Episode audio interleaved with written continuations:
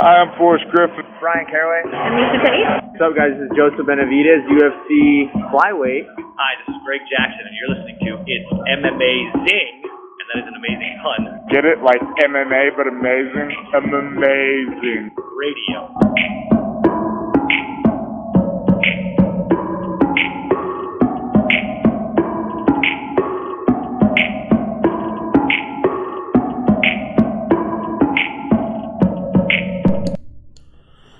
Welcome to It's M Amazing Radio. I am your host, Dr. Law, and with me, as always, DJ Mark. Sup? Mark, just the two of us today. We do not have Mhm. Mike. Um, I don't know if you looked up any of the days, but Nope. I do know that if you're trying to get a fucking cheeseburger, like Yeah. everywhere. Chris at work told us it was cheeseburger day today, which is a day in the past when you're listening. No, to this, so honestly, I hopefully was you had a looking though, uh, folks. You should all be going to Slick Deals in general, but check out Slick Deals. Pretty much every burger place in this country over the next couple days. If you buy anything, they'll give you a burger for like a buck or like a penny or like fifty cents. Yeah, it was all it was all buy this to get that kind of deal. I, I always like a promotional get a free thing, but I don't think it's realistic in this economic climate we have to to just be rolling up and getting a free cheeseburger without buying anything Also- else. So I, I get the scam. Maybe don't get the fast food one, man. If you're in your thirties, you know, if you're like, I don't know, Sure. you can do better. you can do better. If, hey, if the mom and pop's got like a, a cheeseburger special going on because they know about the holiday, Yeah, that's what I'm saying though. Let's let's do something like that instead. Let's uh let's do something like that. Or Um, just in general, and just in general, a mom and pop cheeseburger is probably going to be significantly better on multiple fronts. So I would suggest that in general. But you know, if you don't have a, a good local spot, you know, Shout out places to my you can get a W to my Walnut Creek people. You go to George's Giant Burgers. I bet I'm not sure if George even has a deal, but he'll take care of you. George actually sold the place to John. John's also a nice guy. Get a burger. Um, yeah. Um, no Mike today. Uh, our guy traveling, just getting back right around nowish. He's half dead. Just getting back from uh from Trampa. I mean Tampa. Uh, that's what people say about Tampa. It's not a great place, apparently. Um, all apologies if you live there, though you know if you live there.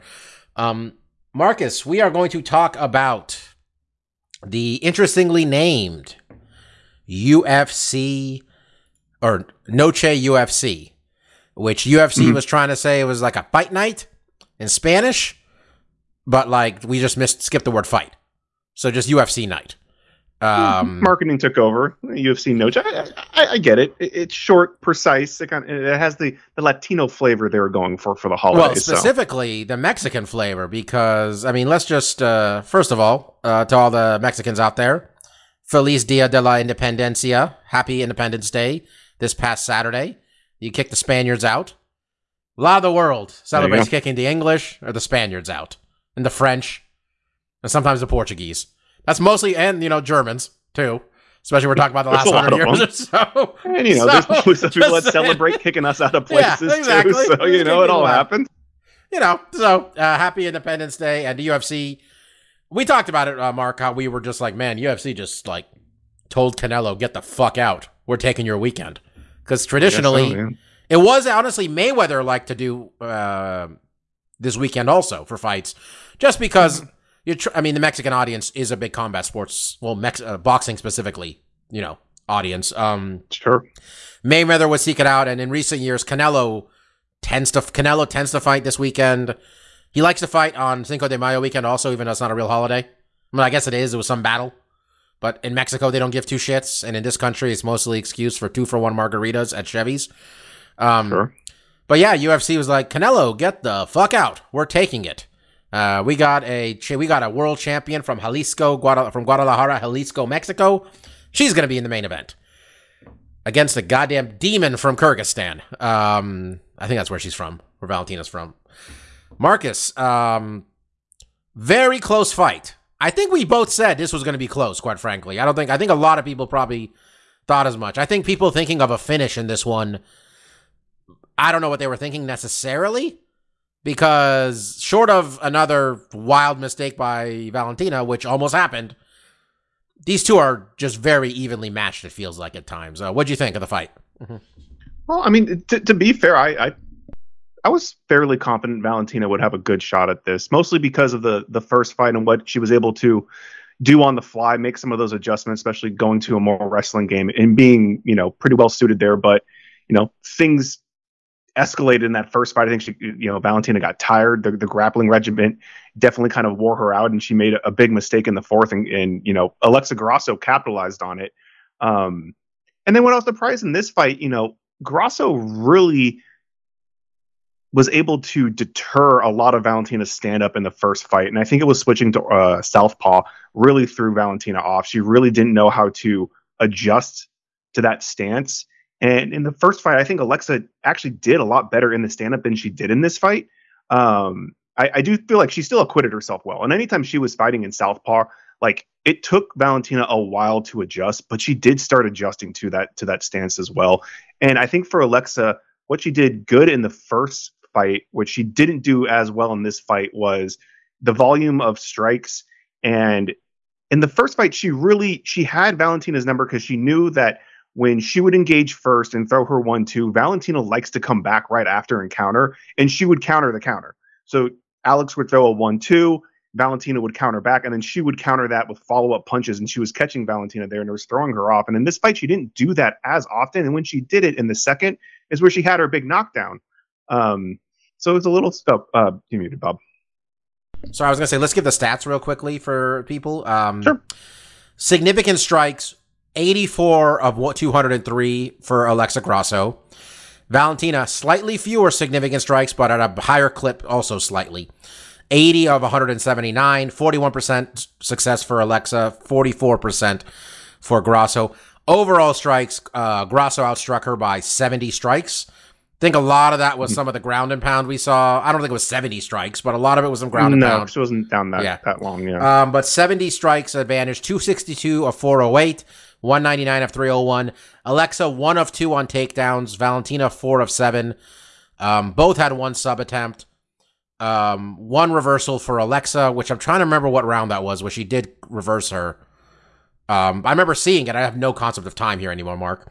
And the only hmm. knockdown of the fight was uh, when Alexa just was it hmm, the, the left? Second. Was it the overhand left she got her with, or it was something? a right. Was it right? It was a right when she was in Southpaw. Okay, so she was in Southpaw. Mm-hmm. Made her go ass over tea kettle, Brock Lesnar style, a little bit. But man, mm-hmm. both these women, man, I like. I liked. They both came in with such confidence. I really was like. I thought Alexa, the first time when she walked out, you kind of got the impression that like you could tell first first title fight jitters was there. This time she was like commanding the moment. It felt like it felt like she was perfectly at mm. ease with what was happening. Valentina was Valentina. Valentina came into this one. She didn't go in thinking being some sort of fucking reckless thing either. Like I got to do this or that with this girl. Like she just was like, I'm gonna go in there. I'm gonna impose my game. Couple mistakes were made that quite frankly cost her the fight. Um, Mm-hmm. Yeah, we haven't even got into. I mean, look, this is, and... this is what people are talking about. Let's just uh, let's talk about what people are actually talking about mm-hmm. because, Mark, your scorecard. Let's go with your scorecard and my and my scorecard. Um, I know that I think you and me are on the same page at least on round. You and me, like most people with eyes, are on the same page. Rounds one, two, three, and five. Right. Mm-hmm. First round, uh, Valentina.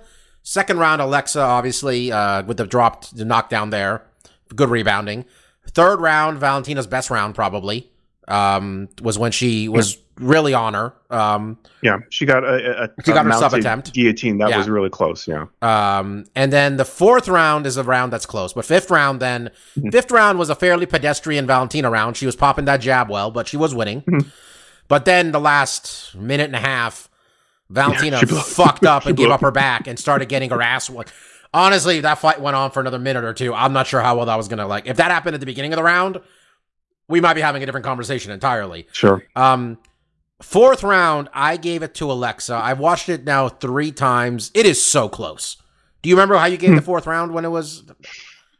I think at the end, I think I did kind of was hedging a little bit towards Valentina, but it was one of these things like when I'm when I'm watching the fight, I don't like I, am so over like yeah my opinion. It's like it doesn't matter. It doesn't give a shit. Yeah, exactly. Like there's three there's three more on the one, side of the one cage. One person landed one more matter. strike than the other.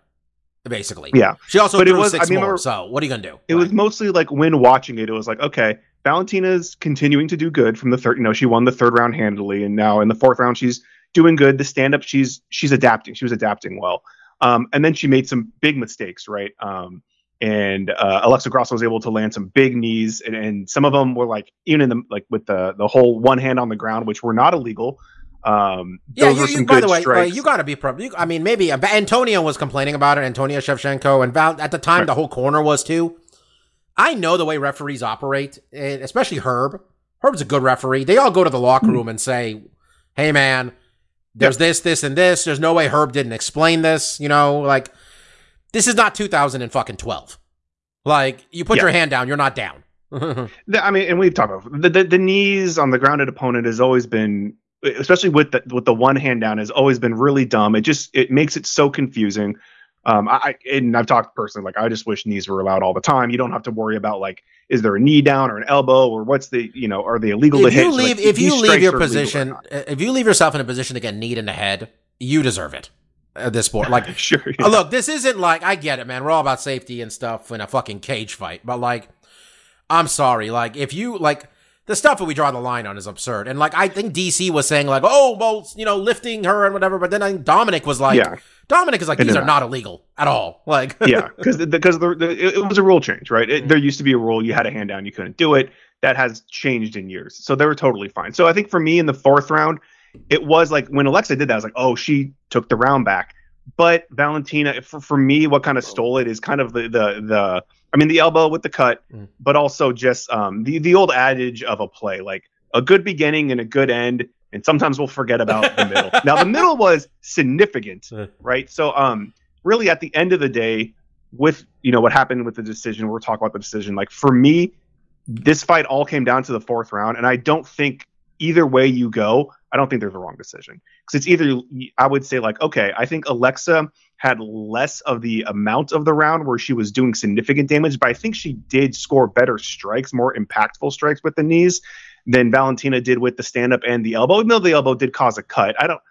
it's all, that's cut- also like cosmetic. Cuts can happen. Yeah. Exactly. Like, I, I, I guess in the rules they say like that's supposed to be fairly significant, but like I don't know. For me, it's just like sometimes you can get something that you know it's not a damaging blow, but it just grazes or something, and it causes Dude, especially like you know a the laceration. forehead. Like we were like we, I mean I was showing you I sent you that clip the other day of this is wrestling, but like wrestlers intentionally cut themselves in to sh- for show and they eh, that's literally the spot they do it because it's easy. Well, so it's like it's like yeah, if you get if you get a laceration on like the very top of your head, like in your hair, and it's bleeding a lot, but it's not going into your eyes, like does that matter at all? Yeah. Really, like it shouldn't.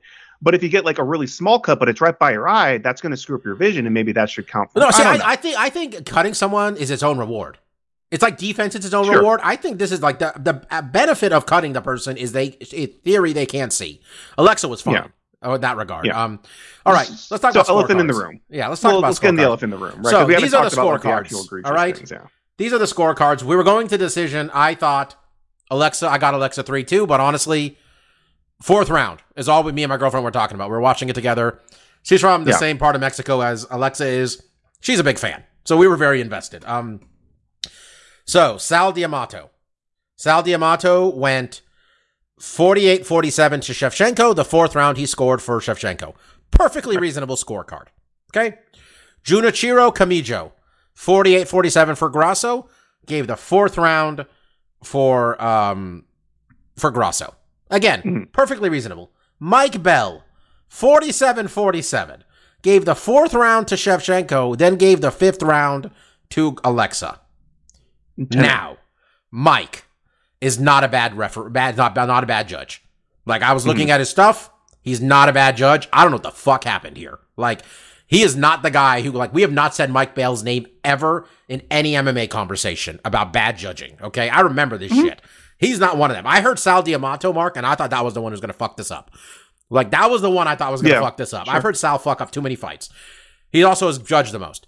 Mike Bell cannot score that fifth round a 10-8 in any conscionable way. And I was going to say, unless he scored the third round, 10 8 for Valentina, too. But that wasn't a Mhm. 10 8 either. Like, neither of these rounds are, I don't think either of these rounds were 10 8s, honestly. Like, Yeah, I mean, I, I, in the, look, this is what I'll say. One, and, I, and I've, I've seen some other people online say, I mean, who knows? At the end of the day, I'm not mad at the draw. Because Yeah, I literally true. think this is a draw. Because it really comes down to the for me it really comes down to the fourth round and I think either way you flip the coin on that one I think you can make an argument that I think is fairly valid right? So for me it's just like well in the grand scheme of like how did this fight actually play out? I think it was extremely close and I think that anyone either one of these could have either combatant could have won and it all just it all comes down to how you looked at that fourth round right? And I showed you a video. I watched this guy, the Weasel. He has the luxury of breaking down the fight after, and like like you said, like uh, MMA junkie, they go back and they look at the fight. They look at every single strike and they can count everything up and be like, oh, this was significant. This wasn't. The judges don't have that luxury. They have to judge in the moment. So you know when you go back and it's like, oh well, now that I re- looked at every single strike and was able to analyze the camera angle and did this land and did it not and is this light or heavy or medium, you know, whatever the case may be, oh this this person should have won. I think in the moment it's extremely hard to tell. When it comes to the fifth round and the 10-8, like I didn't agree, you know, I going into the judges, I didn't think that was a 10-8 round, mostly because of the work Valentina put in for the majority of the uh, of the fight and that she was winning that. But like, you know, for me, a 10-8 used to always mean like there was a significant portion of the fight where I thought the fight could have been stopped. Mhm. Like I'm like, this fight could be over right now. And I did think that in the fifth. When Alexa got her back, I was like, oh, Valentina fucked this Yeah. up again. She went for a head too. I was choke. standing up. and- I was like, oh, and she's she- gonna get her. yeah, she she blew it. She was winning, you know, much like I thought she was winning in the in the first fight. Like she was winning the fight. She made a tactical mistake, and Alexa Grasso jumped on it, and now she's going to finish this fight with a choke. Um, but she wasn't able to do that this time. You know, she was not able to finish the choke, and then she got some good ground and pound. The ground and pound never. I did it to me didn't get to a place where I was. I really thought she was going to be able to stop it there um, where I was significantly the, the, the choke. I thought she she she had her wrapped up there for a second, so that's kind of why I didn't really think she had her in enough danger to get her in a 10-8. But like of egregious calls I've seen, it's one of those things. That's like, well, the end result, I'm okay with the draw. Dude, I mean, we, we've all seen too much MMA. Well, because people are just mm-hmm. like losing their mind over this. I'm like, okay, we've all seen worse. Let's just like, Yeah. it's kind of sad to put it like that, but like, it's like, my my favorite part i can't remember exactly what alexa said to to dc at the end but they're doing the interview and she's like da da da da da and i won and, and dc's like well you drew oh yeah, and she's like well you know what it sure feels like i won. I got the belt still. I got my hand raised. I'm not telling a lot of difference here between a draw and a loss. You know And, what? you know, fucking again- UFC's back there saying no win bonus for fucking anybody. We cleaned up here, baby. and uh, you know it, it's one of these things like um you know how we got to that result it shouldn't have really been possible right? One of these girls should have won just because of how the judging has to be scored. Um but the draw seemed fair to me. Um and I, for Alexa, I'm sure it just. It, it, I, I just thought that was funny. Oh, you know what I like, like? it- Also, I like like Valentina. you. I like Valentina saying the quiet part out loud a little bit, where she's just like, "Think the judges Yeah. got swept up in everybody in this crowd being Mexican." Like she didn't say it like that, but like, No, like on the holiday and it's yeah, like a little bias like, or something. I, I, uh, I think the world. I, I, I've said this before. Valentina Shevchenko is my favorite female fighter ever. Like, there's no close. yeah, no you've one's been clo- very vocal. No one isn't the close number two. Okay, No. it's her. She's my favorite, and I picked against her. I bet against her.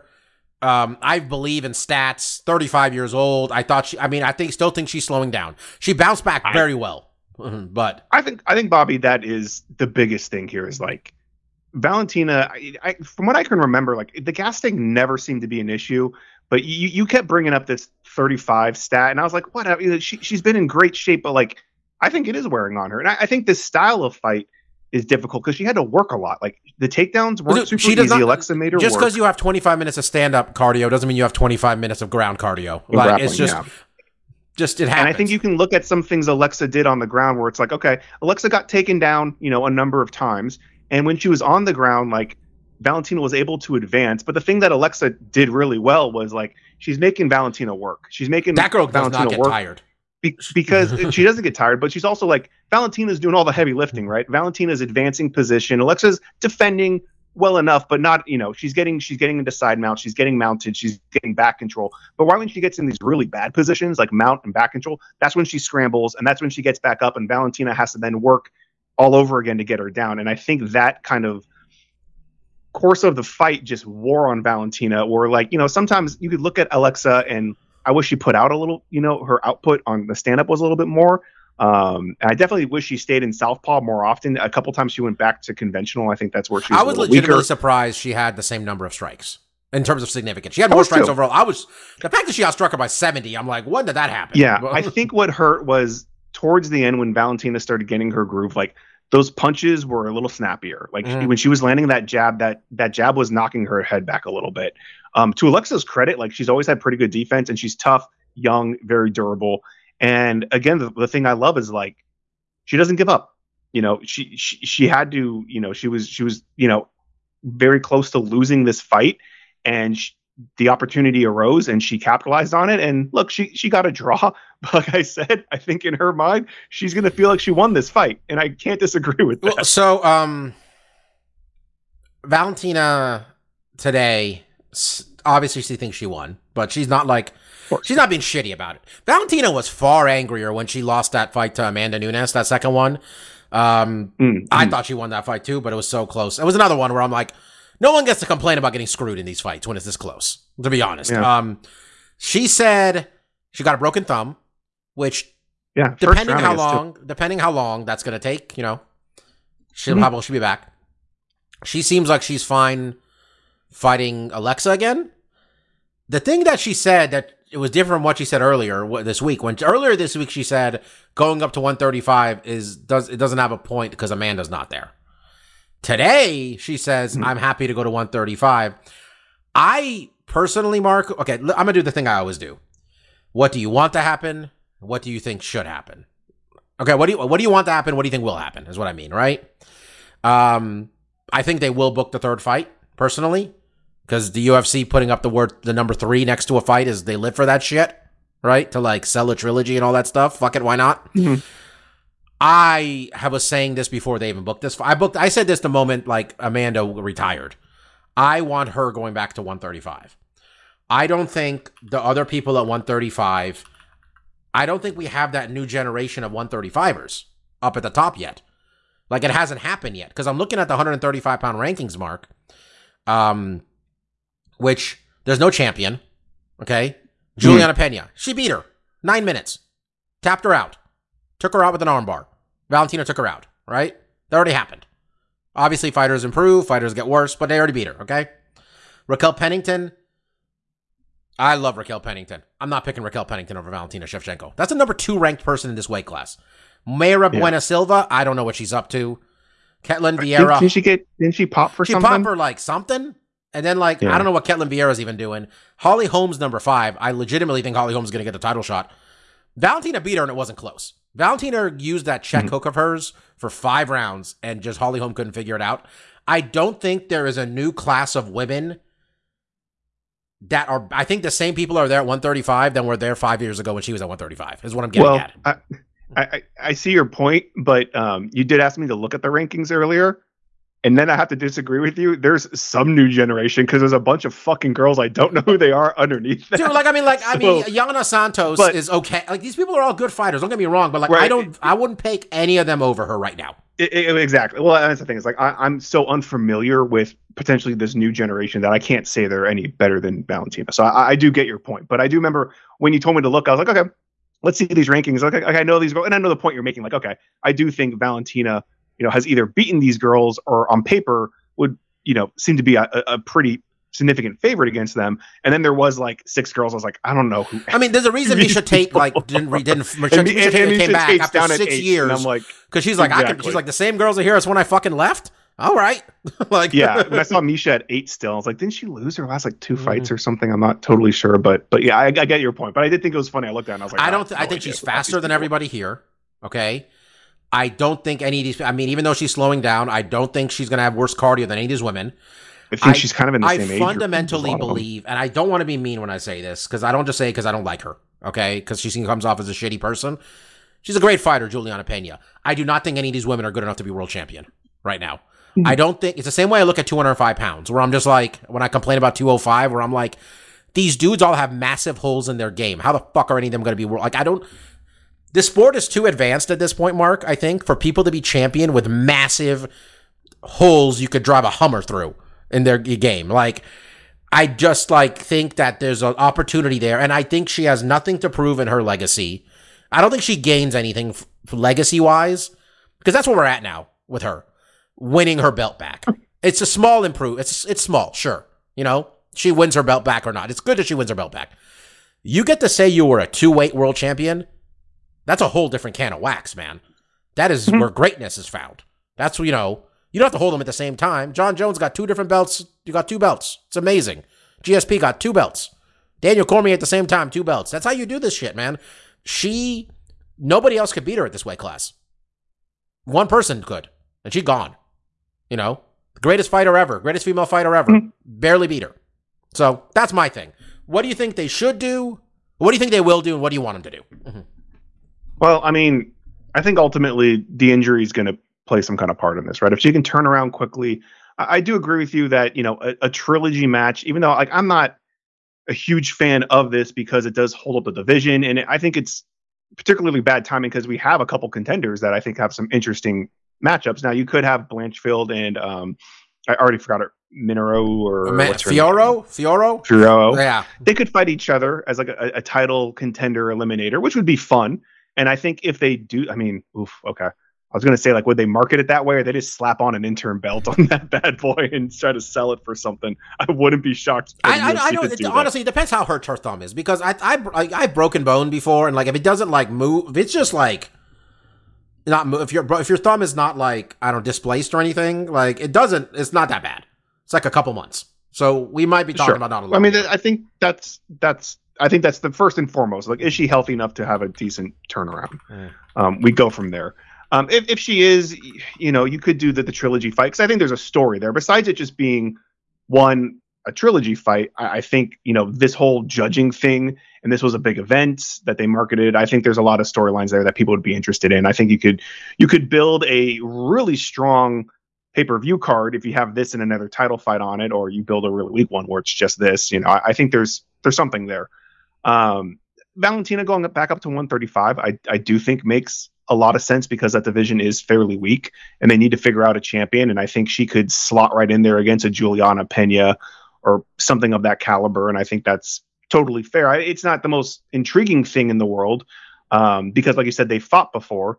Um, but what else do you do? I don't really know. And that And we gotta sell some tickets, baby, I right? Like, what are we gonna like? We want to put Yeah, some on the poster here. like, So, I mean, I think I think those are viable options. Or, you know, maybe Valentina has to fight Blanchfield or something. And I think that would be, I think it'd be interesting to see her in a, in a three round fight again and see how she performs there because you know she's had nothing but. you think she has to fight somebody? for- you think she has to fight somebody to get another shot at 125 after a draw?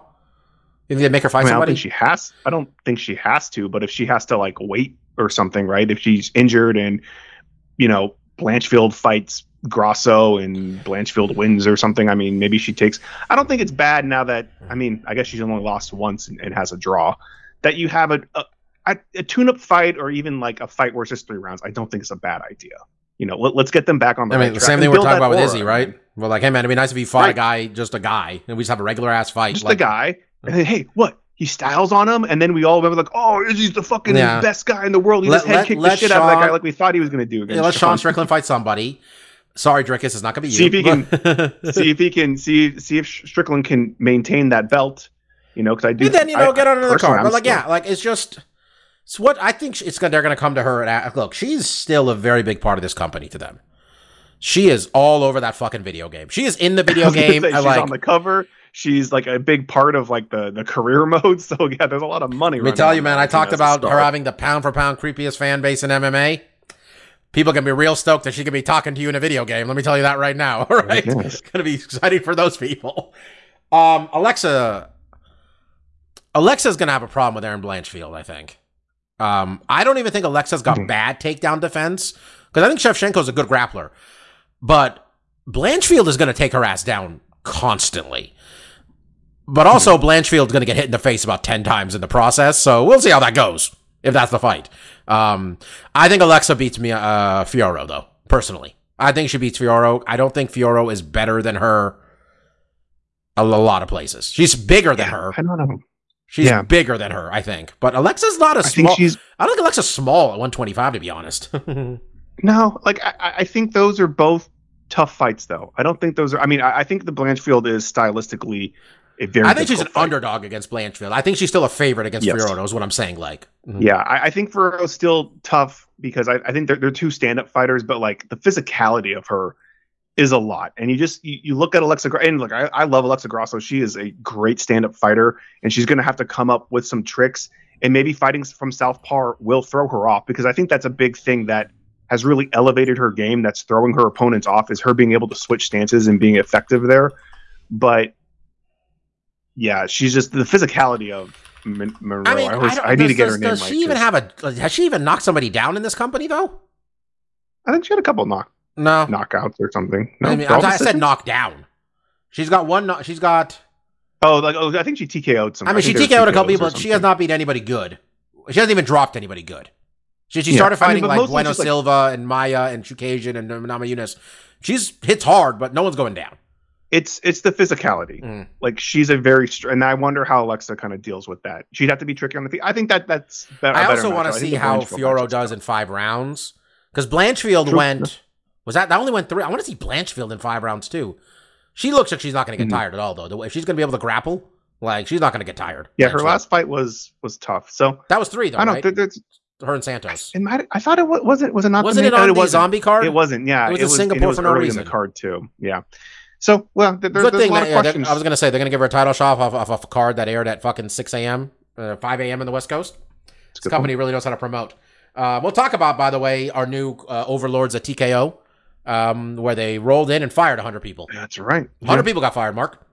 100 fucking people. That's big business. One of them got baby, $5 you know, million dollars before he got fired, though, so it could be Yeah, worse. it's not too bad. could be worse. Yeah. You won't fire my ass for $5 million today. No that sounds problem. like early retirement than a firing. I mean, my Mark, you want me to see if I can get you $5 million and we fire you? Would that work for you? Yeah, yeah, totally.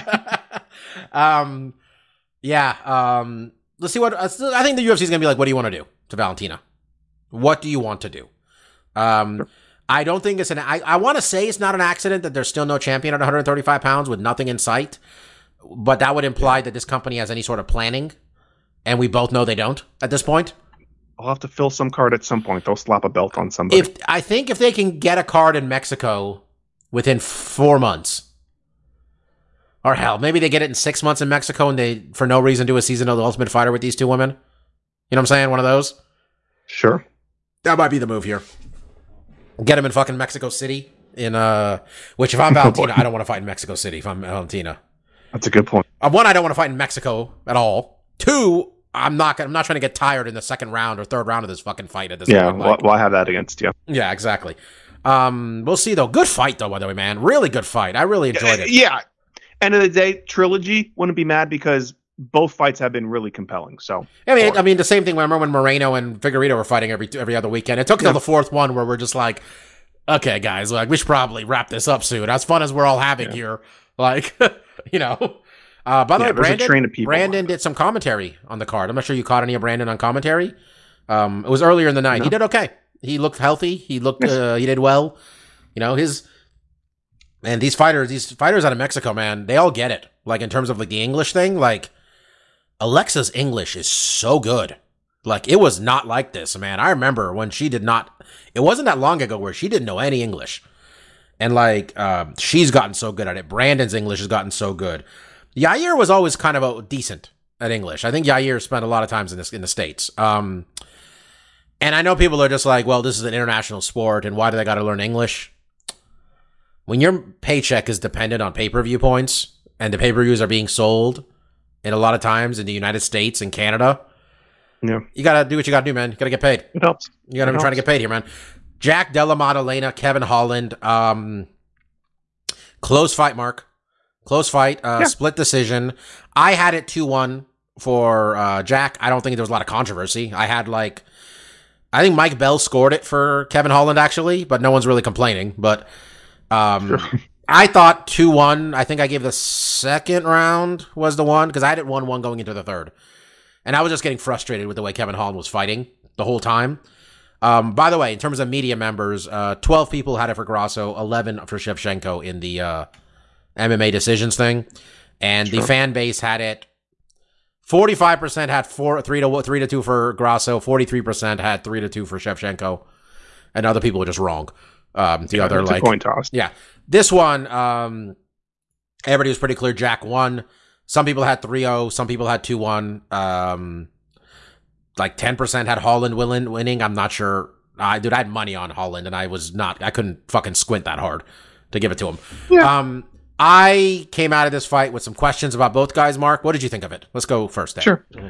Yeah, I mean, I think with Jack, what we've kind of seen in his last couple fights, he's trying. He, he's starting to remind me a little bit of of a young Jorge Masvidal, where he's kind of just fighting to the level of his opponent. Like I feel like he could have asserted himself a little better against Kevin Holland. I think Dean Thomas kind of pointed that out in between round one and two, where like he was doing a lot of the things he needed to do, which was he was picking his shots. You know, uh, fighting a, a guy that has longer range, that's throwing a lot of straight punches at you, that you need to get on the inside on. You can't just rush in. You have to pick your moments to kind of get into the pocket and throw those punches. But when he would do that and he would engage and he would have some success and he would get Kevin, you know, on the warning track, he let him up. Right, he had him against the cage, which is where he does his best work. When he can trap you against that cage and target the body and the head, and that's something that I think won him the fight was that he was targeting the body and the head, throwing good stuff to both because Kevin was doing a good job moving his head, moving his feet back, making sure he wasn't eating a lot of clean shots. But you know, Jack was able to land to the body as well and, and mix it up fairly well there. Um, he let him go off the cage, right? Like he wouldn't cut the cage off. He let him circle out, and I think that was we've seen those that in some of his other fights where it's like I think he could pour it on a little bit more, add a little bit more pressure, maybe do more damage, maybe potentially finish the fight. For for Kevin, it really was, you know, after Jack's last fight, I really thought he would try to implement more of a grappling game. I thought he would try to Fucking be more any- aggressive. Any grappling? Yeah. He had one He- of the. He had he- one takedown attempt, and he was deep on it, and he just gave up on all the fucking. He gave up that- on it. And a lot of it was because he wasn't the one pressing the action. You know, he was the one, you know, circling out. He was the one backtracking. And I think he needed to be a little bit more aggressive, get Jack against the cage, and then, you know, shoot a takedown from there, right? Use the cage to help, you know, help him trap Jack so he can get, try to get a double, transition to singles, get into clinch exchanges and do stuff like that. Because just fighting in free range, well, he was doing good. You know, and he was making Jack pay sometimes when he went to the body. He would counter to the head fairly well. He had good straight punches. He was being successful. And that's kind of one of these things like when you're in the fight and you're utilizing a strategy and it's working, you know, you're not dominating, but you are scoring Dude. punches. In the moment, it could be hard to tell like how far behind you are and what adjustments you might need to make. I just think like the last couple fights when he fought Ponzinibbio and when he fought Chiesa, I thought I saw this man dictating the terms of a fight. Yeah. And that is when he's at his he's a good fighter, man. Like I I'm not trying to maybe I'm crazy, but he is so he has so many physical tools. Like he is massive for this weight class, too, by the way. He is mhm. six foot Yeah. fucking three. Like, that is huge. And I don't know how you go into this fight with Jack, where Jack is just like, he's throwing a, he's a lot of boxing, right? He's throwing some kicks, but it's a lot of hands, right? And we saw that last fight. And I know it was a short notice thing and it's not indicative of everything.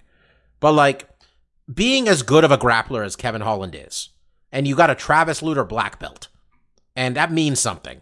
Travis Lutter's a good grappler, and like you know, I just I don't know how you go into this fight and just like let's let's say I'm gonna let this guy dictate the terms, and then he has a look on his face like he's surprised he lost the decision. Like it was, you know, that's just I don't understand what he was doing. It's just it's he's one of the more frustrating fighters. Like, I mean, if you're gonna gamble, betting on Kevin Holland is you just don't know what you're getting. Ultimately, you know, I mean, because it, it seems like sometimes he's not as invested in his success as, as maybe you he starts are, talking to this dude about like he's apparently he starts telling Jack, "Oh, we should train together in the middle of the fight." And I'm like, I know he likes to talk, and it's like some of it's a thing to get the guy off his game and stuff, but like, bro, grab Yeah. a grab a But- leg, dude, fake a takedown. Like, yeah, to, to your extent, like when he fought Chiesa, is like he, he was fighting like the bully taking the lunch money. He's like, no, no, no, no, no. This is what's happening here. I'm beating the shit out of you. And then this fight, he kind of had this kind of air about him, like, oh, we're gonna have, you know, let, let's see who's who's the better technician here. Let's have a technical Dude, fight. I, I like, came well, out of this what- fight thinking Kevin Holland is was perfectly capable of winning this fight. I thought the whole even when it's over, I'm like, you are you could have won this fight, man. Like the odds were not an accident that it was that close. Like he was a slight underdog, but I was just like, Jack, you kept giving Jack all he kept giving his back to him when he was like, "Oh, Yeah, what the was- fuck was that? Like I mean, he he's lucky that it didn't cost him more, right? Because he would turn his back and potentially maybe throw could a back gone a fist in the middle shot. there too while you're gonna do that bullshit. If you're gonna, I just I just don't like. He's part of a good team, man. That is that is a real gym he's at, and I don't understand what he's doing at times. And like, I don't know, man. If he's just gonna be one of these guys who just between the ears, it's not all there. Maybe like in terms of like fight IQ. Um, Raul Rosas Jr. took care of business. Mark took care of business quick. Uh, took care of Terrence track. Mitchell. Terrence Mitchell ain't no bum, but you know he was in there to lose. Let's not lie to ourselves. Right. Um, slick anaconda choke from Daniel Zellhuber. That was pretty cool. Um, I watched and have no memory of Kyle Nelson versus Fernando Padilla.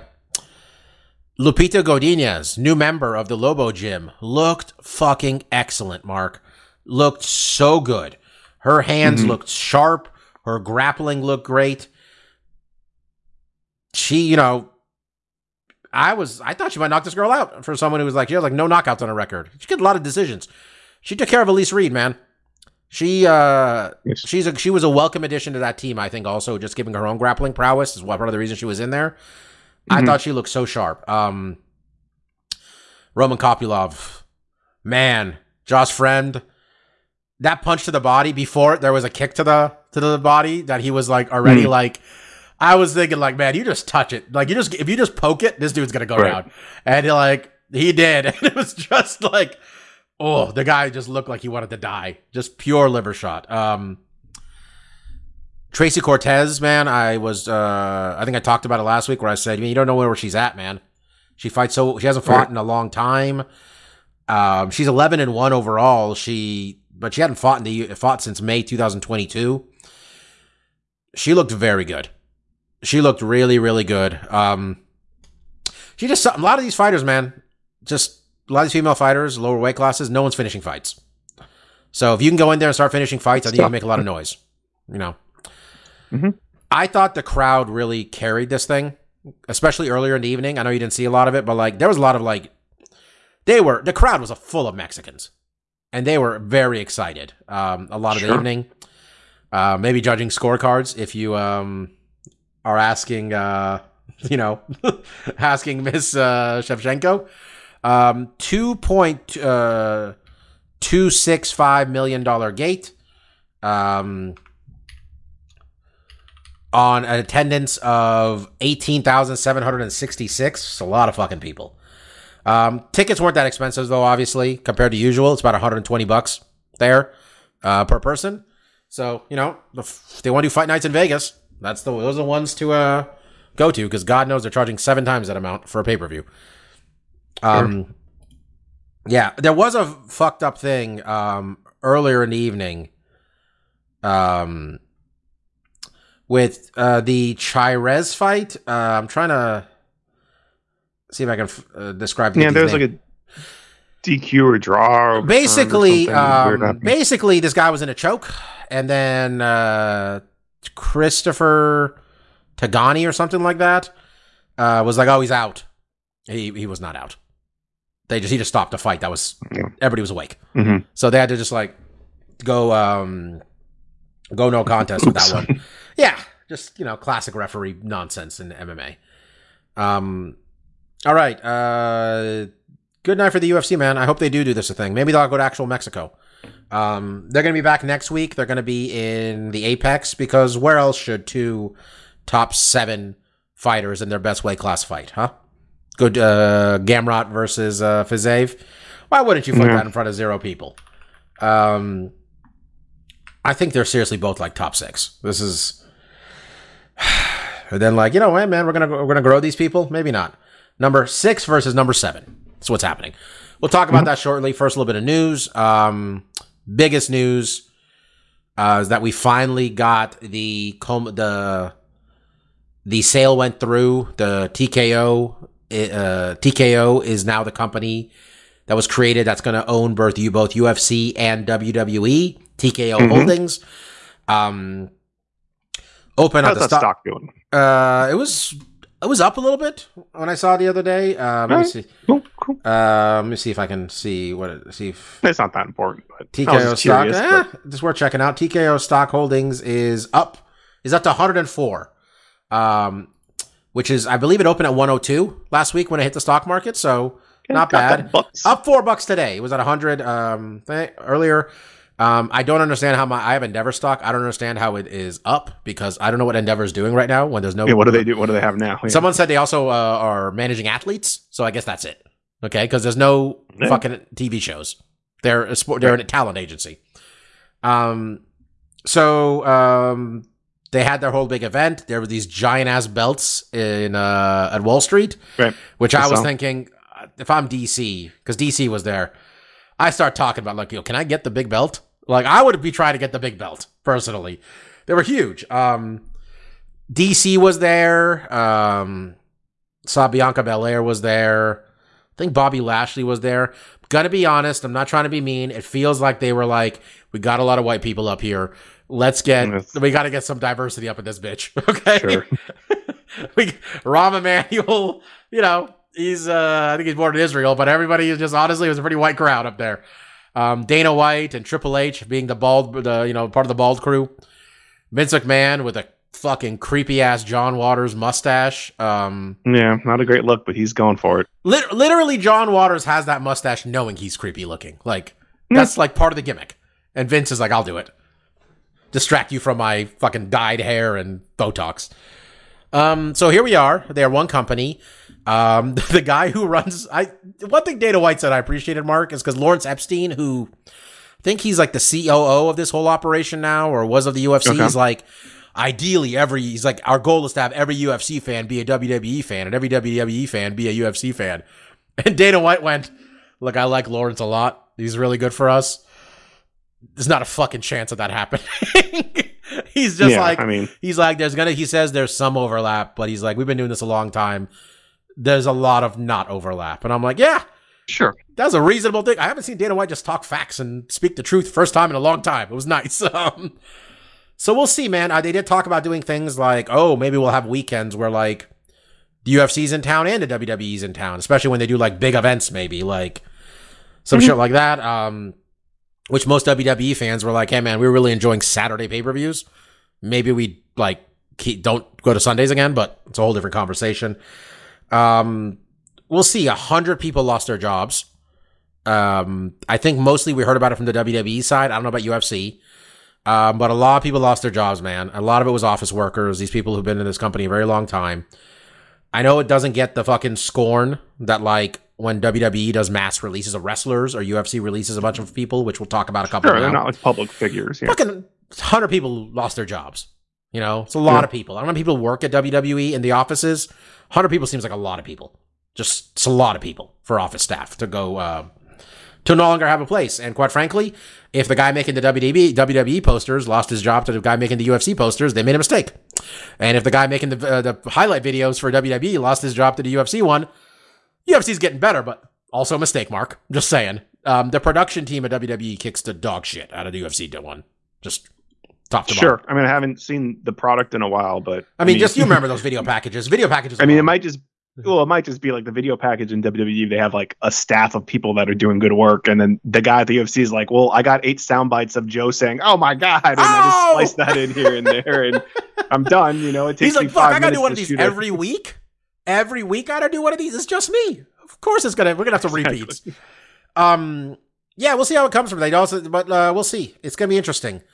Um TV rights time, we're gonna see some interesting stuff. Media rights, WWE's up first. Um there's an argument to be made. Some people think that we eventually hit a fucking ceiling with how much they're paying for all these fucking live things between mostly live sports and you know i'm counting wrestling in that too you know but like there's got to be Live a ceiling at some point because the people are saying like like fox fox paid them like two billion dollars or some shit like that and that's a lot of money Yeah. for you know we'll see um we'll see what happens ultimately here and then um one of them i think Ar, uh, Ron, uh, ari emanuel went up there and said some bullshit about how the ufc fighters all their contracts give them great opportunity to make a lot of money and i'm like oh we're just lying now that's fine um Sure. Yeah.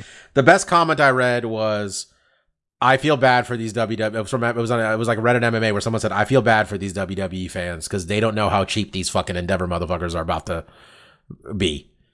fucking that pyro budget's got to go away again. We gotta kill the pyro budget. so um, we'll see what happens. Um, don't think this was tied necessarily to the sale, but we had a couple people lose their job in the UFC.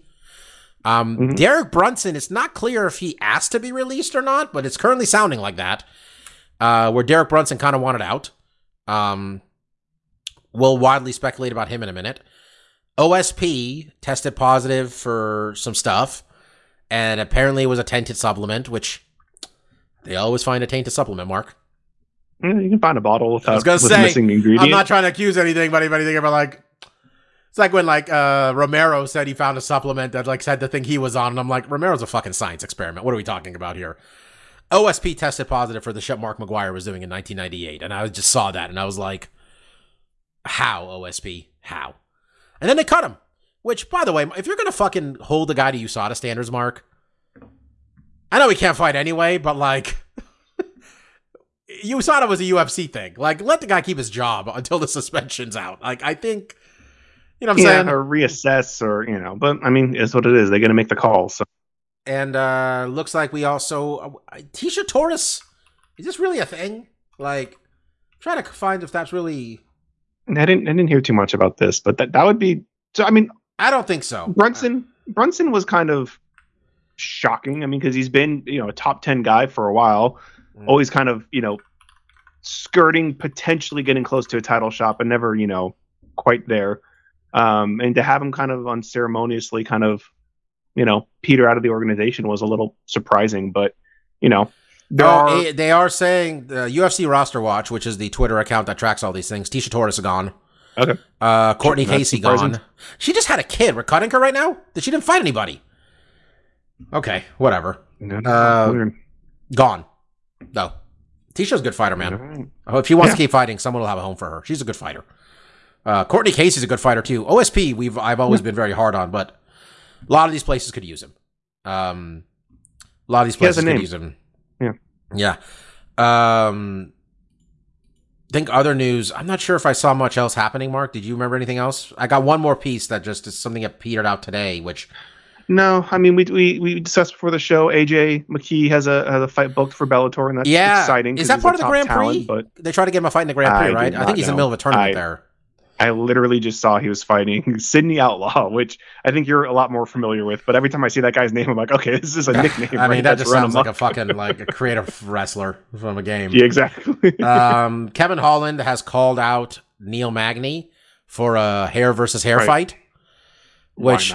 I'm just like and Neil looks like the hair's leaving him anyway. I'm Neil, That's a good point. That's a good point, Bob. I like He's got less Kevin Holland saw we're owned by W. They're the same company as WWE. He's like, I know, I know that's, Yeah. that's gonna do it. I like a little gimmick though. You know, have a little extra on the line. I think that's. I think you got to do it the way the WWE does it. The wrestling companies do it. You bring a barber chair out there by outside the cage. You got to do it at the. we yeah, gotta gotta shave be- it right there, and then they gotta like act like they're in physical pain when they're getting a haircut. At the very okay, at the very least, they got to do it backstage or something. You know, it's got to be instantaneous after the fight. got a kid presentable texting me asking if I'm watching the game. The man hasn't been on the podcast, and you just like just forgot what time we record. Just forgot what time we record, huh? Um. All right. Um. Bellator. I, I'm hearing the Bellator PFL thing might be happening right now. The sale thing. We'll see. Um, we've been hearing that this has been a done deal for months. They're saying they might keep these as two separate entities, which is fucking stupid. What are we doing? I don't. I wouldn't. I wouldn't think indefinitely, but I, you know, I'm sure there's fights already in place and say, venues already like, booked. Is it like do we got a Showtime deal maybe still or something? Because Showtime's the one who's selling it to them. Well, you know, I mean, I, I think that would be weird. Um, but I wouldn't hate it if they did like every quarter had a big super event where they had their champions fight each other. I think that would be kind of interesting. But it is, it does just feel like if I was the PFL, I would just like, okay, you know, like Bellator has a good name and stuff. I, I get that, but like. We need the talent. We need to really bolster, you know, our ranks here. So let's let's merge M- Maybe Dana White can talk more about how none of these companies are actual competition and just further undermine the lawsuit, the defense that they There got you go. going on. Yeah. That was hilarious. yeah, the all the all the lawyers and experts I follow are like, they should tell them shut up. They should really tell them to Yeah. shut up because one of the lawsuits, there's two of them. Because the other one is the Kajan Johnson one, which is everything for the time after the time period of the first lawsuit. So, Yeah. you know, just saying. Um, Nate Diaz was in the crowd at Noche UFC with um, Yeah. with his partner. Um, which putting her in a headlock. Put her in a headlock, but Nate, whatever. you know, his- she, to, her credit, she seemed like she's like dude, this she is, is. She's been, apparently they like went to high school together. It's like they've been together a very long time. for a long time. I mean, Huh. she seemed very uh not perplexed by like being with Nate, which I would think would just be like that. Just has I to guess be like a uh, they have a kid, and the kid Nate's daughter. His name, her name is no joke, uh, Nicola. Which feels like Okay. what names can I go with that? Like he wanted to name the kid Nick, and they're like it's a girl. He's like, yeah. fuck. All right, what do I come up with? Yeah, but uh, she seemed. I mean, not not to put anything on Nate because we we love the guy. He's great, but like she seemed too well adjusted for Dude, him, I- you know, I like, was trying to, like- normal. that was what I was trying to say when I texted you earlier. Like I've never imagined in my no, I don't care. I've never imagined what Nate Diaz's No. partner is like. I remember reading that he's got a longtime partner and a child, and I was like, man, good for Nate. But I yeah, saw her, happy. Great. and like I was just like, this girl looks way too normal. like she just looked How did she too. put up with like the the did, like- manicness of what must be like a Diaz I, I- family? I, I you know, looked something up for a minute, crazy. and it, I looked up a little like thing like about Nate Diaz's partner, and it was I guess like it was a picture of them at a wedding, and it's just like grew up in a middle class household in Lodi, and I'm just like, man, imagine your daughter just brings Nate one day like home, and Nate was Yeah, Nate's mean- rich now. Nate was fighting in the UFC for ten fucking years, making no money. like, yeah. just- so hey, good on them. It, it, it was cute. so it was I'm cute. bringing it it up cute to see. uh, because I don't believe Nate Diaz shows up. Nate Diaz is very smart. If Nate Diaz is going to show up, it's for big fights. All due respect to these women, um, this was on ESPN Plus. This wasn't even on ESPN. This was. I don't think Nate Diaz was there by accident. I think Nate Diaz was in Vegas because Nate Diaz had business in Yeah, Las Vegas. business. I'm not saying it's Mhm, sure. definitely the UFC, and I've been saying this for months. If I'm Michael Chandler, I'd be worried. I'd already. If I'm Michael Chandler, Sure. at this point, I'm trying to find another person because Conor's not fighting for at least four months. You might as well fight somebody. Like you're not getting any under Mike. Younger Mhm. Mike. I think Mike Chandler's like our age at this point or close to it. Like you got to fight Yeah. somebody, bro. Um, just Nate fighting Connor. Fucking eh, whatever UFC 299 because why blow UFC 300 with why would you need to do it? March, Yeah. April, Nate versus you know February Super Bowl, Nate versus Conor three. I'm just saying. I'm just saying. Um, and we said we'd wildly speculate about it. I think Derek Brunson is trying to get a Jake Paul fight.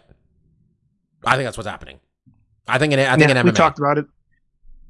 That would be more compelling, right? Because I think if you do the boxing route, it's just like he doesn't have the name value that Jake's last opponent. I think in terms of had. being I think competitive, might, I think it'd be more competitive than the MMA fight, unless Derek's gonna fight like a oh, dumbass. Oh, sure. Which he could. We've seen we've seen that before. I mean, he's a great wrestler. Like Yeah. I think there's yeah. I think that would be compelling. It, I think it's a tough. If that is the case, it's an MMA fight. I think it's a tough first crack for for Jake. You know, we were talking about guys. I think he would fight like a Phil Baroni or Chris Leben, someone who's way up, you know, past the age where they should be competing and Yeah, hasn't fought in a while. Maybe killed yeah. somebody. Mar- Mark's Mexico. idea, is, Mark's first idea was a guy in Mexican jail for murdering his girlfriend, and his second idea I was forgot Baroni had some legal trouble. The trouble. second recently. one was a guy we last heard about being in the hospital for COVID. Thankfully, Chris is okay. Chris Leben's okay. Yeah. Um, my your first idea months ago, which I still think is the best idea, and I don't know if it's Yeah. gonna work, is he fights Mr. CM Punk, which that just seems like the right choice on every level because it's not unless like this is all spectacle. It's okay. We don't have to be angry about Yeah. it. This is all spectacle. Let's do a spectacle with this YouTube kid against a pro wrestler who's real angry all the time these days, it seems like. Um, I just think that would be a good decision by the PFL. Granted, if I'm CM Punk and I'm 44 years old and I can get WWE to give me a large paycheck, I'd probably do that instead. But, you know, I'm if I'm PFL, I make a phone call. That's all I'm saying. I would make a phone call. He's got no job right now. He's he's he got fired. Got fired two weeks ago. CM Punk got Yeah. no job. He's not trying to do anything.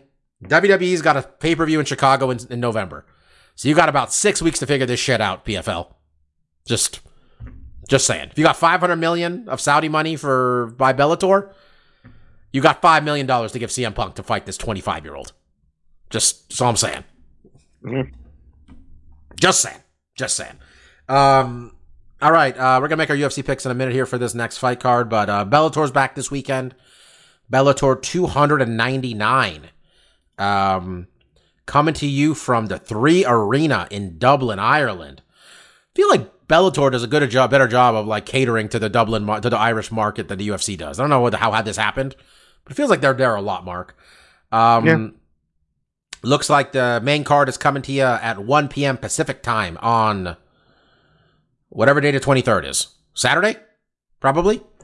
Mhm, Yep. Uh, some interesting fights, man. Johnny Eblen, the middleweight title, uh, middleweight champion, fighting against Fabian Edwards, who I believe Fabian is Leon's uh, little brother. Yeah, he is Leon's little brother. Um, Cool. He's a good fighter, man. He's a good fighter. I don't think, obviously, I don't think he's as good as Leon. Um, he's got some losses you don't want there against Austin Vanderford and Costello Van Steenis, uh, the second gentleman being someone nobody knows. But, you know, beat Gegard Mousasi. And shit was not close. Yeah. So, that ain't bad. he beat Machida. He knocked out Machida. He's old, but whatever. Got three straight wins. Get himself a title shot against Johnny Eblen. Um, Johnny Eblen is going to try to take him down at his will. Which, if you if Leon's tra- helping train his brother, he should probably be familiar with that type of opponent. Because it, you know, being English, that shit happens. Um, also, Aaron Pico's back. I don't remember if Pico has fought since his shoulder just tried to, you know, abandon him. He did. He fought back in April. My bad.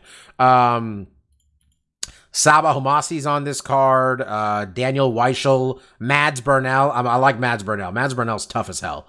Um, that should be the best fight of the night in terms of just quality. Weichel's a good fighter. They're both action guys. Um, things should be good. I would. I don't know Bellator. I, I mean, Bellator's getting sold. What am I talking about? Their strategy at this point. It's been bad for ten fucking years. Um, UFC, on the other hand, we're gonna fight in front of zero people. We're gonna go ahead and fight in front of zero people because that is what you do when you got the number six lightweight in the world taking on the number seven lightweight in the world, and you know. A lot of those dudes in front of them are, are coming off of a loss, so the winner of this fight presumably could get a title shot. Just saying, Mark, because it goes Oliveira fighting for the belt, Justin Gaethje, maybe it's him, Poirier coming off a loss, Beneil Dariush coming off a loss, Michael Chandler, McGregor purgatory, Dennis and Gamrot. So, um, do you have our? I, I do you have the article? The, we our uh, picks up, Mark. The uh, I do. you do. So I believe you picked up one game on Mike, because you went two and zero. I went one and one. Mike went one and one. Obviously, we didn't. We all didn't get anything out of the main event. Um, you are only one game back now of Mike, which this would have been a lot more fun if Mike was here. That you are knock knock knocking on being a three time Uh, champion start- as well. Start, if you win, start sweating. if you win this whole thing, we're both three time champs, and Mike remains a zero time champion. Um, Mhm. which ultimately is the goal here, folks, if it's not clear. More than anything else. I'd like to win, but I'd also like Mike to lose.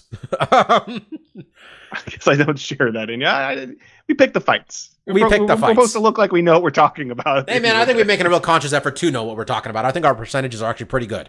Um, this year's good. We've had some. we're making a real this effort. Year where we've been keeping ahead of the curve. yeah, been a couple of years there where, like, I think I won one year with like 55% rate, and I was like, Jesus, not good. All right, um, so we got Fiziev, we got Gamrot. If I'm not mistaken, Fiziev's last fight is when he fought a Justin Gaethje fight against Justin Gaethje, where it became very frustrating, honestly, Mark, because I think we all know if you get into that type of fight with Justin Gaethje, it normally doesn't end well. Um, normally doesn't end well.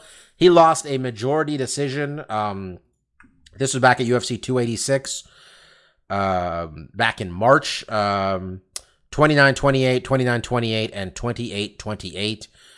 And that scorecard, I don't remember what happened well enough to say how we there was a 10 8 in there, to be honest. Um, yeah.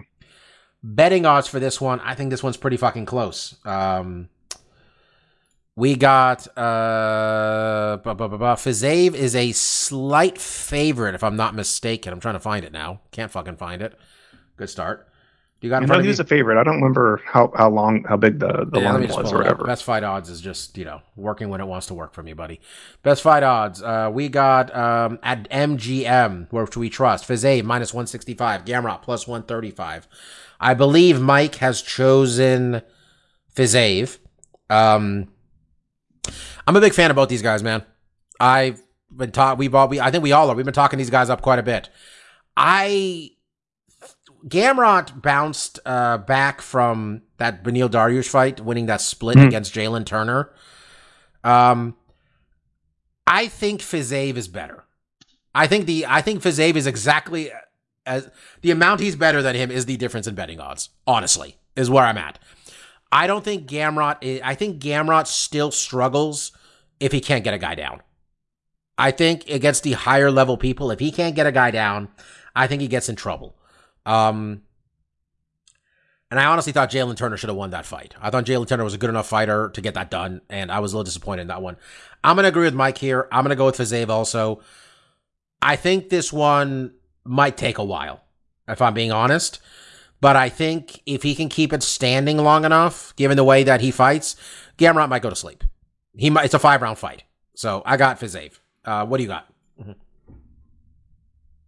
Yeah, I'm in the same boat. Um, and a lot of it, you know, in hindsight, I it'd be great if I rewatched some of their fights and could break down more of their skill level. But it's just really looking at the resumes here, and you know, Fiziev has, I, I feel, has fought in the higher competition and has done really well against them. I mean, you can look at, I mean, even a loss against Gaethje, even a majority where I don't even remember why it was that close. I, I, I thought Gaethje, from what I vaguely remember, won that fight. I remember me questioning it. Yeah, too I'm gonna much look. I'm gonna see if I can find what the hell how they came up with this while That- you're talking.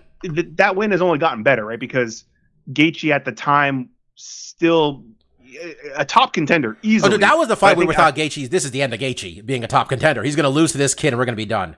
he's going to lose to this kid, and then and he didn't, and it was it was a competitive fight, but I still think he won. And then I, I think the, the so Justin win. uh, he get what happened was um, Paul Sutherland gave the interesting scorecards. Let's put it that way. Yeah, Um, interesting scorecard. Um, he gave Gaethje. He gave Gaethje a 10-8 in the third round and gave the first two to Fiziev, which Hmm. aren't nece- isn't necessarily. I mean, look, the second round was the closest round of the fight, like 60-40 split in terms of people fan voting on that one. But um, third round, Justin Gaethje whooped his ass. He made a fucking point of it. Yeah. all to say like you know. Gaethje's a, a top guy, right? And and he, he asserted himself fairly well in that fight. He won a round, whatever. Um, Gamrot, you know, I, I do feel like again close line. You know, Rafael's done, and the competition he's fought, and how he's win those fights, and I'm just like I'm a little bit more comfortable picking him. So yeah, it's a clean sweep there. Um. Yeah, I Gamrot is really good. By the way, I know we're all picking against him, and it's a close fight, but Gamrot's so good. Yeah, this just disappointing performance. I, I, I, just did not. I just, I don't know. And even in losing, I thought Gaethje, I thought Fiziev just fought like he got caught up in it. I think if he'd measured, if he'd fought more measured, I think he could have handled business. Honestly, um, Thug Nasty, he's returning. Talking about Bryce Mitchell. Bryce Mitchell is returning. I want to say his last fight is when this dude thought that he was going to beat Ilia Topuria, and the rest of us thought, well, I think a lot of us actually, a lot of people thought he was going to win. I did. That was not going to go well, and it didn't go well. He got his ass whooped. He got his shit pushed in um, by Bryce, by uh, Ilia Topuria. No shame in that. Dude is a fucking beast. He's about to fight for a title. Um, 15 and 0 before that, though. Nine submission wins. Bryce Mitchell uh, has a lot of stupid ass views on a lot of things, but he's a very good fighter. Uh, Dan Ige um, coming off of back to back wins over Nate the Train Landwehr and Damon Jackson. Before that was on a three fight skid. Um, I believe Mike is taking Thug Nasty here, if I'm not mistaken. He is. Okay. Um, here's the thing. Dan Ige got taken down nine times in, in a fight once. Okay. Bryce Mitchell's taking him down. And I don't. Dan has done a lot to improve, I think, the grappling end of things because he's a very dynamic striker. I think we all recognize that. I just don't think. I was making the joke with you last week because Bryce Mitchell was talking about his ex girlfriend who coming to his house and ruining all of his fruit trees. And I thought, like, this guy's head might not be in the game right now. He's dealing with other issues. But then he was in the crowd at Noche UFC, and I'm like, should probably go home. This is a real concern. Um, I got Bryce Mitchell. I just think there's too many. If he starts getting takedown stuff, cool. It's going to go well for Dan Dan Ige, but I just don't think this is going to go well for him on the feet. And I think I'm missetting the betting line. I mean, on the ground. I think I'm missetting the betting line. Minus 225 for Bryce Mitchell to plus 185 for Dan Ige. What do you got, man? Yeah, I mean, I again, I don't think there's going to be a lot of differences on this card because I also have Bryce Mitchell.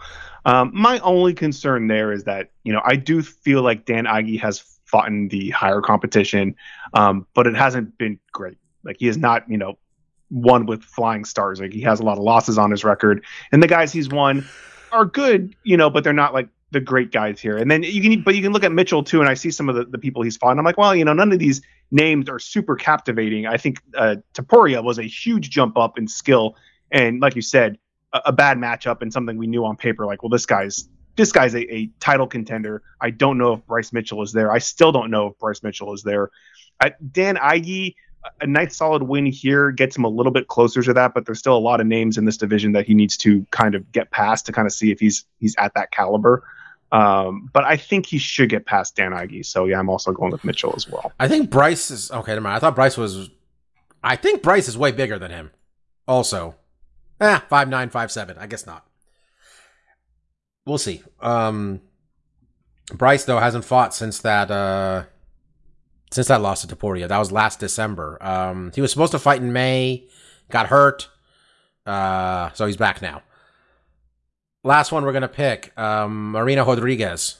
Um, trying to bounce back from two straight losses, man. A lot of people are feeling Marina Rodriguez as a title contender, and things got a little bit uh, squirrely now. Well, this should fix that. Michelle Waterson, um, who's lost five of six fights. Pretty sure she has a talent contract with WME. What? Uh, they also fought before too, but I didn't know until I looked up the record. Okay, So I did not notice that until my man really making us look like dip, dipshits right there. Um, I guess they did fight. I have no memory of that. I'm trying to see if I can find the how the scorecard of that one was. Um, it was not close. They went. They fought a five round fight. We're doing this again.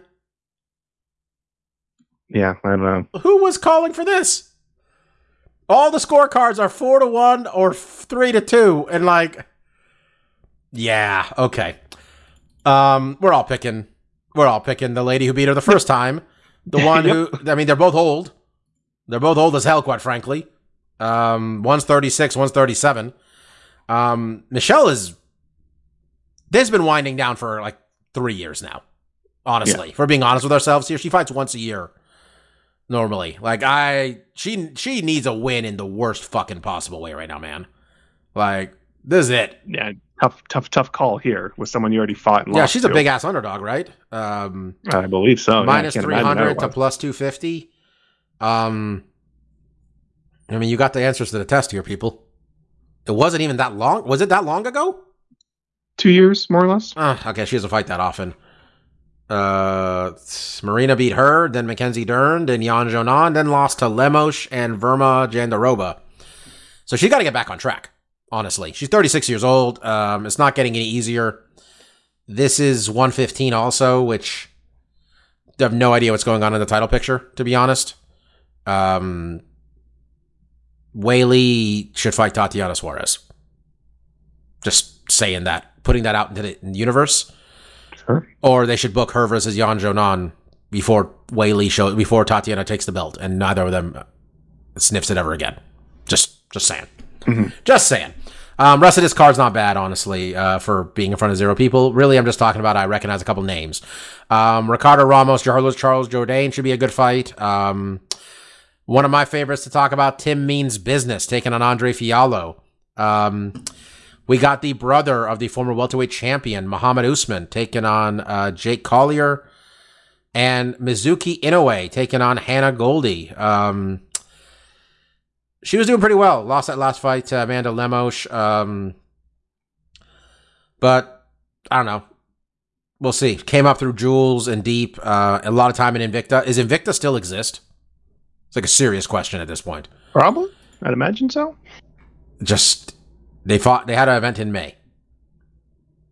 So that uh oh, they have one coming up in October. Man, UFC killed that promotion. they gutted it for all of its talent at this Yeah. point. But you know, we're gonna have an event at the House of Blues in Boston, Massachusetts, back in uh, next in October. Okay, I think that is uh, that's it for our picks here. Uh, stuff we Mhm. like. Um, I don't believe I have anything because I hung out with you. We got some food, and then I came and watched some UFC events. Then I watched football. Really like that football's back. just gonna say that. Really like Great. watching football on Sundays. I like it. Helps that the team is good. Um, the Niners are very good. Uh, there's a wrestler, Mark, named Seth Rollins. You might be, you're sure you're familiar with him at this point. Yes. So Seth is a Chicago Bears fan, and he just once every Sunday normally he'll have one tweet about football, and because the Bears have been bad for years, he just says, "I hate football." Is this all he says every Sunday when the Bears lose? Mhm. And wrestling fans have like when, when when he did it this when he did it week one this week, wrestling fans are like, "Oh, now it's now it's football season." Seth is back to complaining about the Bears. One of the countless wrestling websites, Fightful, actually put a headline out. Seth Rollins hates football. The NFL is back. And I was like, that's just rude. He doesn't need he doesn't need this in his life. this is already going bad enough. Um yeah, nice that football's back. Especially and now that there's a writer strike, I guess there's gonna be more football on Mondays because they have fuck all to air. Sure. Um, yeah, that's uh, that's all I got. I really got a lot this week. Go ahead. Shit on Uh, the yeah, UFC you know, trailer. uh, yeah, there's a lot of video game stuff dropping. Um, personally, I've been playing more Baldur's Gate 3, which has been really fun. Um, definitely still, uh, like a lot of people said, like, you know, the game's really good when it's garnered as much positive, um, you know, feedback as it has. And there's still so many technical issues with it, and including like last night. We were playing for about an hour and a half, and I couldn't manually save, and then my game crashed, and you know we lost an hour and a half of progress. And I've heard other people have other stories where you know they've had save issues and stuff like that. But like, I think Saturday, no, it was like Friday night. Actually, played like a really long session with three other people, and just like had a really good time. So like, yeah, you know, the, the hype around that game is very real, and you know, me and Mike talked about it previously. Um, Starfield obviously just came out uh, last week, late last week. Uh, early access for Mortal Kombat 1 came out. It'll actually be coming out when you guys are listening to this on Tuesday, the 19th. Um, looking forward to that one. I'll, I'm going to pick it up down the line. We're in the process of moving, so I don't really have a lot of time to to, to devote to games right now. But once we get settled in, I imagine I'll put some time into that. So just a lot of games dropping, and then you know we finally got this past weekend, and you know I didn't see it until this morning. UFC UFC five uh, showed more gameplay, and you know to be honest, it's a little disappointing. There's definitely some things in that game that I was really hoping they would have improved from UFC 4. Um, namely, it's the ground and pound um, and the animation, especially when it comes to TKOs and and just finishing the fight on the ground with ground and pound. I still think just visually looks very bad. Um, and that was one of the areas I really wish they would have fixed. And you know, may- maybe in future updates they could do something about it. But it, as it stands right now, from what we've seen, which isn't a ton still, um, it looks still like they haven't really done a big adjustment there. It does look like they've changed how submissions work, which actually looks kind of cool. It looks like they flow a little bit more naturally than they did before, which is always kind of a. Pro- I think anytime in those other UFC games when you start a submission, it's a very slow process, and you know when you see fights, you know submissions, you can't you don't sit there fighting for a Kimura for 20 seconds. You know you usually get it or you don't, and you know submissions can happen very quickly sometimes, and you don't have to like struggle so much to kind of muscle someone into something. So you know, we'll see. You know, as the um, I think there's going to be a beta coming out pretty soon, and the game drops in a little bit less than a month. Um, and it'll be interesting to see who's on the roster and all that good stuff. I, I'm still kind of anticipating getting it. I just I need that fix. You know, it's been too long since I had a combat sports video game, so I want to give it a try. I don't think I'm going to be paying the extra money for Fedor and Mike Tyson, though. I, I like to have I, I Fedor. was but- waiting for a part of that trailer where Ali stuffed the takedown, and I was gonna about to. I was getting ready to get angry. I was getting ready to get angry, bro. I was Uh, yeah. waiting. I I'm don't know why they they're so fixated on getting these boxers in here, but like Yeah, You because know, they own because their own history is full of fucking fighters that if they pissed off and we can't get them to sign to the fucking. Is Quinton in the game? Is Chuck in the game? Oh, I have no idea. Yeah, I don't know. Chuck might be, right? Chuck's been. Yeah, Chuck usually is. Forrest.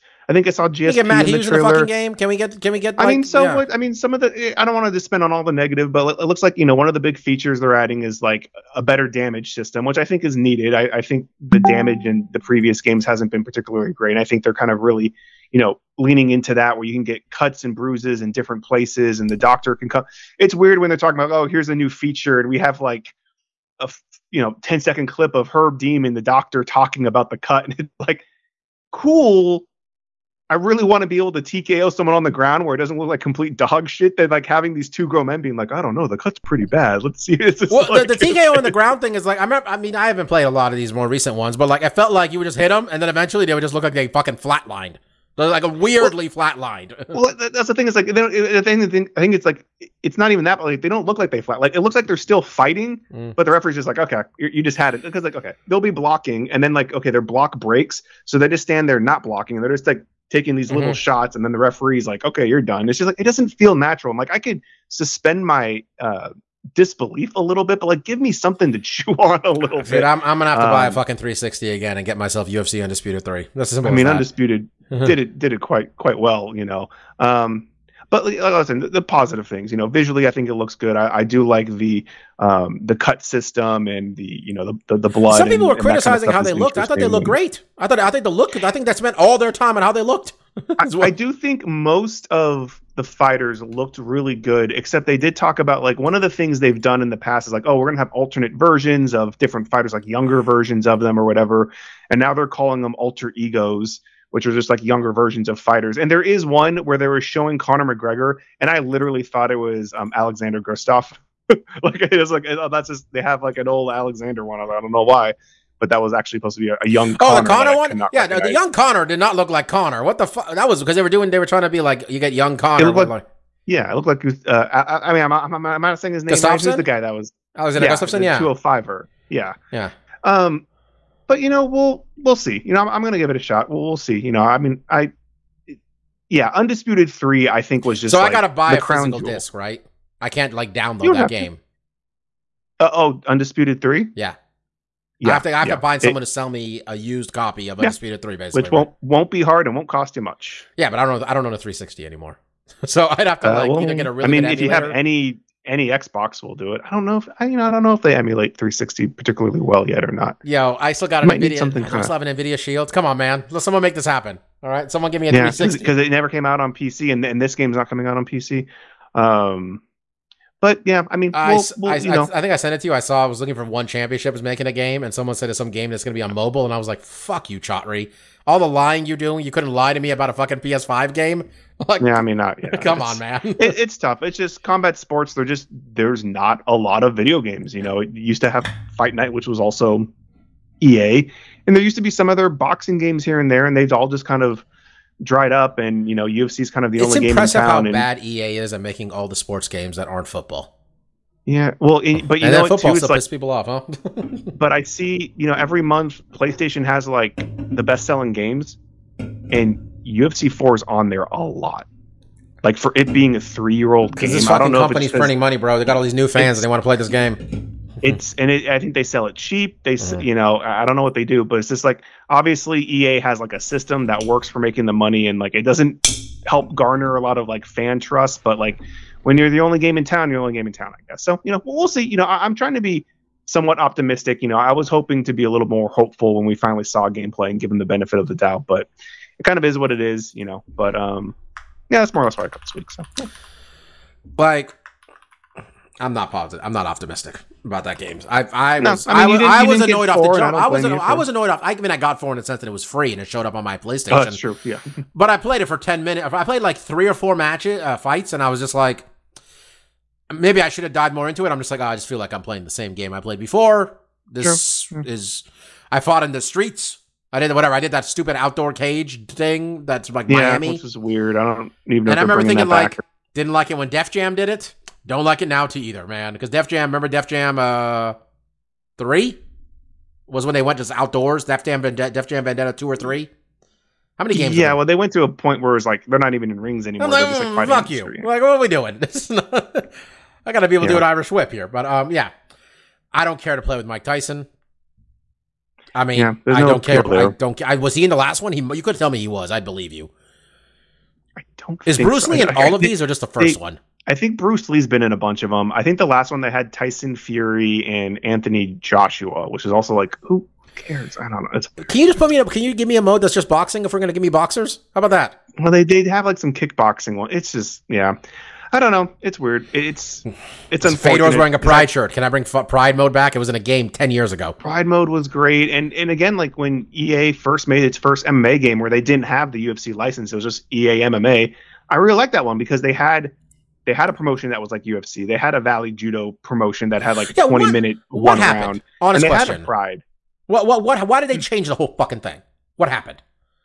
They got the UFC license. They I know, but like, why did they change the anymore? mechanics of how you play? Didn't they change that too? Uh, Like- I mean, it's not like EA MMA was like that much better. I probably prefer maybe the gameplay of when they took over UFC, but it was just the variety that was nice. And I wish these games had that because it's just like in these games, it's like you'll fight in the WFA and it's like, okay, this is the little shit league. I kind of wish like hey, you own all these old leagues. Why not bring back Strike Force and WEC and you can go to these different organizations, bounce Remember around. they had really just like, uh, was that was that Undisputed Three where they had WFA or whatever the one that Quinton yeah, was in? they, was that they've the- all had WFA. oh the EA ones like- did too? The EA one didn't have well. EA didn't have any official. They only had Strike Force. Strike Force was the only. No, I mean like EA UFC games since. Have they had WFA in all of them? Yeah, I think, I think all of them had WFA. I like how that is the They one where they just like are just like that's the one, huh? That like yeah, it's is not gonna make anybody nostalgic. You can You know? yeah, but it's just like they have all these things. Like why not? Why not introduce Pride? They own the. You know they could sell t. They could make profit off of it. You know why not have you have a Pride whole, and you have a fucking and- uh, video playback thing. It would sell the, sell these fucking kids on Pride if they're like, man, it's real cool if I knee What's dudes this? in the head. Wait, there's a bunch. I can watch fucking ten years of fights where this happened. Like you know, like Yeah, however long it don't know. lasted. yeah, I tell you, man, these people are printing money and they're running. They aren't running a company well. Yeah, putting that out they're- they, they, do as you know as, much as they need to to put out a new thing and Yeah, I mean know. they're just they're It's a- valued at a twelve billion dollars. Who am I to fucking say? So who am I to say this isn't the thing? And also, EA been making bad games that aren't related to the UFC for years. So Yeah. ask any basketball fan. Oh, I hear. We all Yeah. knew NBA Live was trash in 1998, and then they made the game mark for another 20 goddamn years. I think. When did they give up Yeah. NBA Live? 2016, 2015, or something like that. Yeah. They kept making a bad basketball game every year, every year, every year, and then finally it was just like, well, it wasn't even that it was bad. It was like they had a, a competitor that was beating them. Oh, made them look 2K worse. was always a better. Yeah. Well, because Yeah. even before when Live existed at first, there's down the rabbit hole here now, but like NBA Shootout was out there. NBA Shootout ruled. I like shootout. NBA yeah, Shootout, was fucking ruled. I bought a PlayStation based on an NBA Shootout commercial. I literally saw a commercial Mm-hmm. for NBA Shootout and I said, I want a PlayStation so I can play NBA Shootout 97. Like, that's how good that game was. Anyway, EA is not a good company. I'm just going to go ahead and say that. They make a lot of bad games. All right. Uh, we back next week, I think. This is the current plan to do a podcast next week. Yeah, it's a little up in the air, but we're gonna try. Uh, next week, probably. The week after that is anybody's guess, to be honest. The week after that is anybody's guess. But I think after this one, do we actually finally, because we've been on that stretch where the UFC has not had a break um, in like, yeah, it's a break. months? It's a break week. There's nothing on September 30th, so yeah, because then we have nothing September the 7th 30th. of October is the Bobby Green Grant Dawson fight. It's a so- sick fight, but whew, the rest of that card. Whew. Yep. Oof. And then after that, uh, Yusuff versus Barboza, another good fight in front of no people. Maybe they can combine these cards into one card. And then a week after that, we're going to go to Abu Dhabi and they're going to, you know, Paulo Costa's going to come ruin all your fucking parlays. Paulo Costa's taking out Chimaev, Mark. I'm calling it. Calling it now. I don't know how yet. We'll see. I'm not We'll calling it see. now. All right. Be back next week. Hopefully, Mike will be on in theory as well. Uh, I'm gonna go hang out with him in a couple days. So you know, get some sleep, Yeah, buddy, be because I'm coming to hang out. Uh, again, happy Independence Day to all the Mexicans out there. She didn't win, but you know what? She's still your Sure champion. like she. She's still the champion. Still, still got the belt. Hey man, there was three. got her there was there was three Mexican champions back in fucking March. Then there was none after July, and then there was one after July. We're gonna get out of 2023. Don't sign any. Still Don't sign up for a fight, Alexa. We're gonna get out of 2023 with the Mexican champion. All right, one Mexican champion.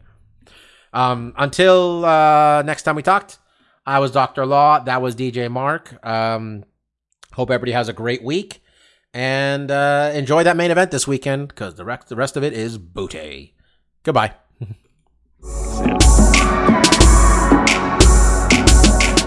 now we just talk over our intro here, which if the podcast fails to record, no one will hear this part anyway, because it just won't.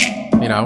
I mean, the, the post credit gabalong, which is usually you and Mike. I usually, I don't, you know, you guys Hmm. talk about some nonsense or something. So I'm not just the two of us. I don't really know what to say. Yeah, here. just there's nothing really going on. hour and a half. We've kind of gotten it all out with this, the two of us. You know, Yeah, that's it. So, bye you go. everybody. Thank you for listening.